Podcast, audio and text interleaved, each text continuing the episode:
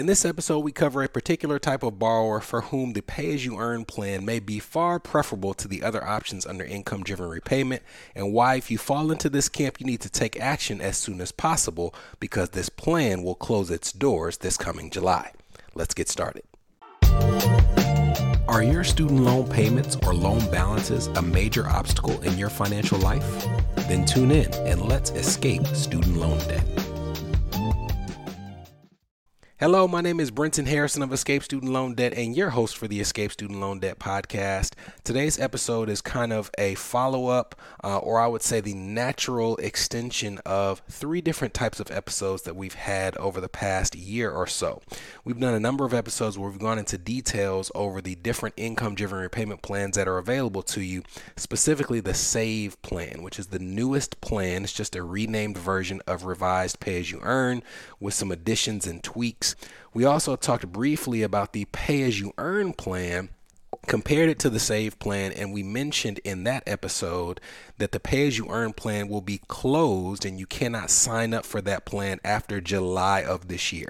And then the last type of episode where this is kind of the natural extension is there's a group of borrowers for whom having student loans forgiven is really not that likely of a prospect the combination of their student loan balance and either their current or future earnings kind of puts them in a situation where if they stay on income driven repayment plans, eventually their payment will rise so high that they'll be paying so much towards their loans, they would just pay them off. And for that last group, we have talked about, as we did in the last episode, does it sometimes make sense to just pay off your loans? In some cases, a little preview the next episode, we'll even talk about when you might refinance your loans and pay them off instead of just paying them off in full with the federal government. In this episode, we're going to talk about a particular type of borrower who kind of straddles the fence between all three of those options. And they'll be faced with the decision of either the save plan or the pay plan or paying it off in full or refinancing with a private lender and paying it off at a lower interest rate. So, who are these borrowers? These borrowers are people who work in a field that gives them the option of potentially working in public service.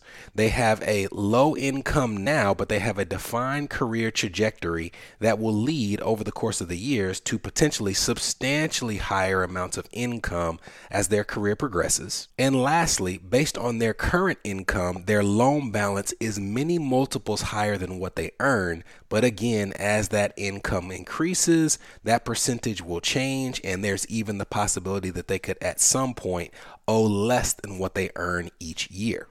You're probably already thinking of groups that could fall into this category. Uh, attorneys could fall into this category where they have a ton of law school debt, they come out, they're not making a ton of money, it's also relevant to a PhD who might be getting paid a little bit as a graduate student, then they become an assistant professor, then a full time professor, then they're tenured, then they're getting speaking engagements, so on and so forth. And then lastly, the most obvious example would be a physician that has the ability to earn credits towards public service loan forgiveness while they're in residency or fellowship, could remain in those programs, but over the course of time, after their training years, their pay has a very defined progression and will increase exponentially.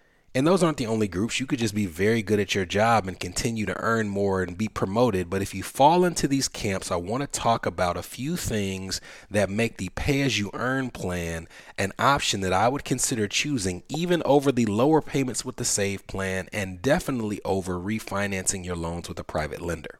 So, if you'll indulge me, if you are listening to this, I'm going to describe it since you can't see it, and we'll put screenshots of this in the show notes. If you are following along on screen, I actually have a calculator pulled up from a platform called Student Loan Planner. And what we're going to do over the course of this episode is we're going to walk through the progression of a potential high income earner's career trajectory and we're going to show how their payment shifts over time and some options that that presents in terms of why they pick their payment plan.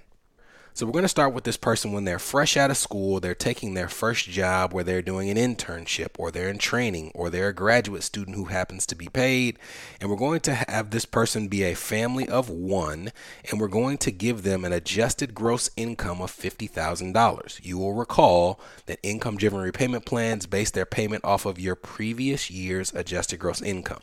So in this example, this person has an adjusted gross income of $50,000 that's used to calculate their payment, but they owe literally double their adjusted gross income. They owe $100,000 in student loans and they owe it at 7%.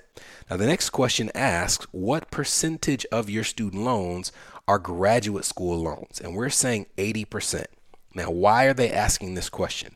They're asking this question because, as we talked about with the SAVE plan, the percentage of your income that you pay towards your debt will change based on which portion of your loans are graduate school loans and which portion are undergraduate loans.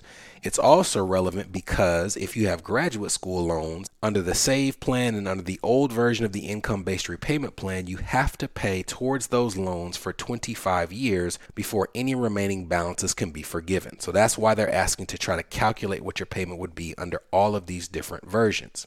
If you're following along, based on this metrics, this calculator has pulled up an estimate of your payment plan under many of the different income driven repayment plans. It starts with the lowest payment, which is the SAVE plan, $121 a month.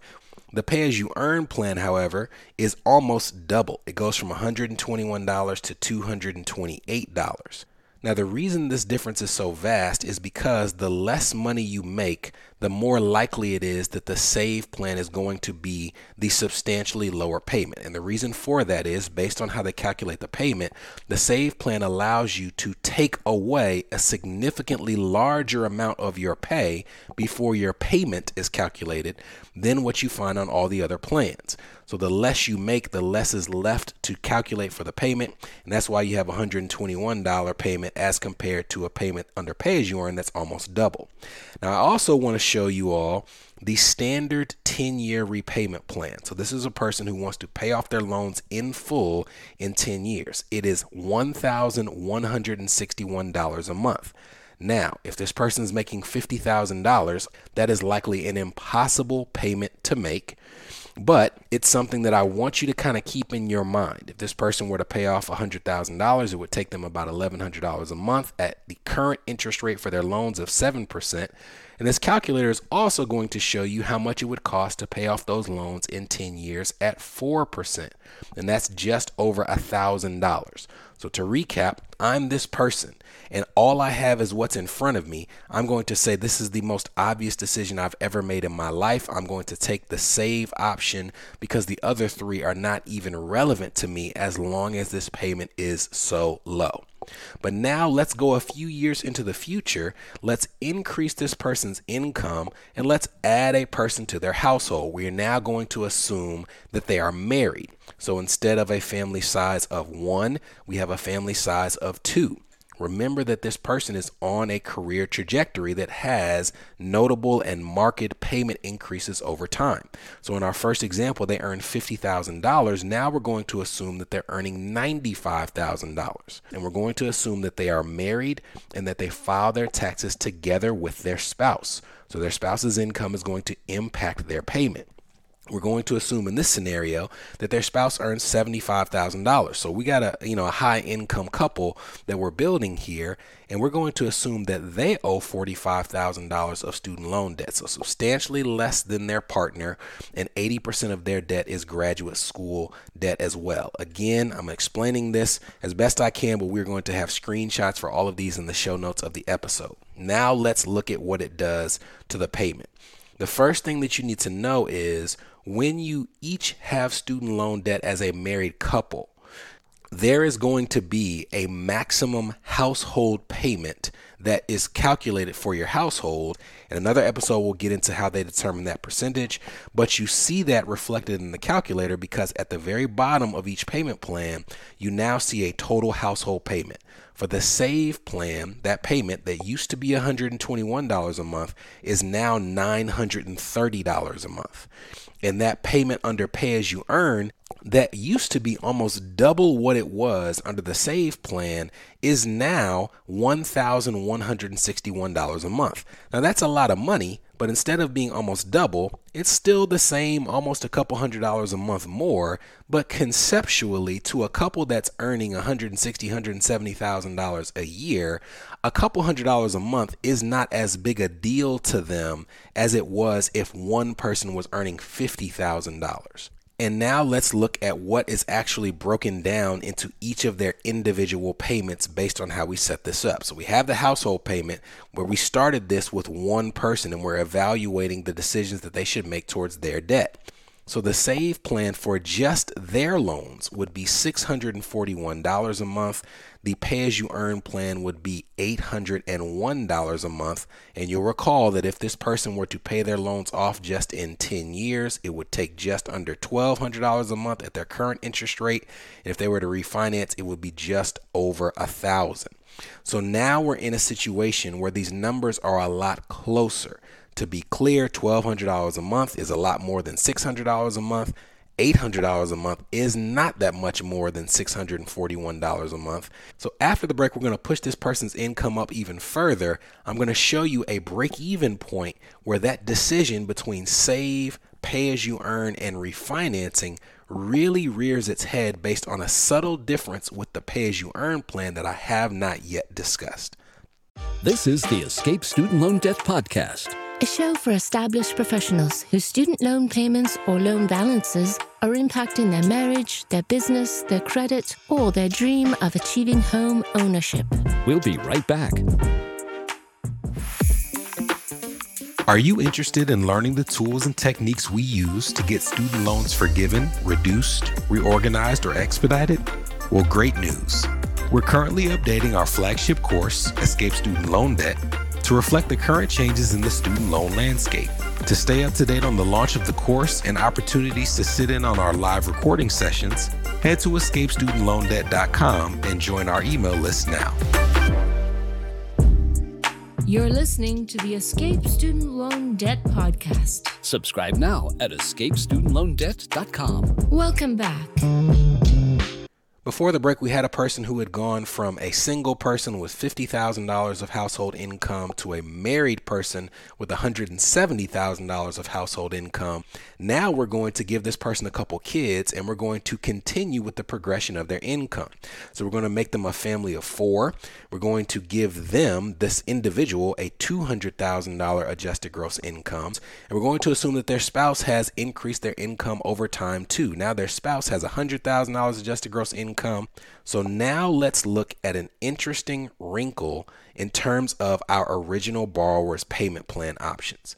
Their household payment, the total amount that's going towards their loan under the SAVE plan is $1,560 a month. And now I want you to see something that's really unique for the household and also for this individual. The standard 10 year payment plan is now the exact same dollar amount as what they pay under the pay as you earn plan. It used to be that there was a big gap. Before the break, it was $800 versus $1,600. Now it's $1,509 for the standard 10 year payment plan, $1,509 for the pay as you earn plan, and it is a higher amount for the save plan at $1,560. You see the same thing reflected if you look at their individual payment.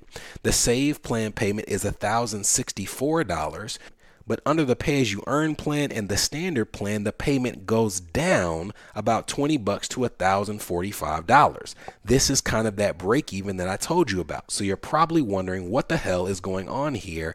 How is it that at the beginning of this process, the payment for these other options was double or triple or quadruple? And now we've reached the point where it's somehow under the save plan higher than what it is under the pay as you earn plan or the standard 10 year plan. Here's the first of these wrinkles that we haven't discussed that pushes this group towards the pay plan. The SAVE plan has the lowest calculated payment for many borrowers, but what it does not have is a cap on payments. What I mean by that is for the other popular income driven repayment plans, there's a payment cap that says that if they ever calculate your payment and find that it's higher than what it would be under a standard 10 year payment plan, rather than allowing you to make that higher payment, they would simply ask you to pay what's required under the 10 year payment plan. But they will still give you credit towards loan forgiveness.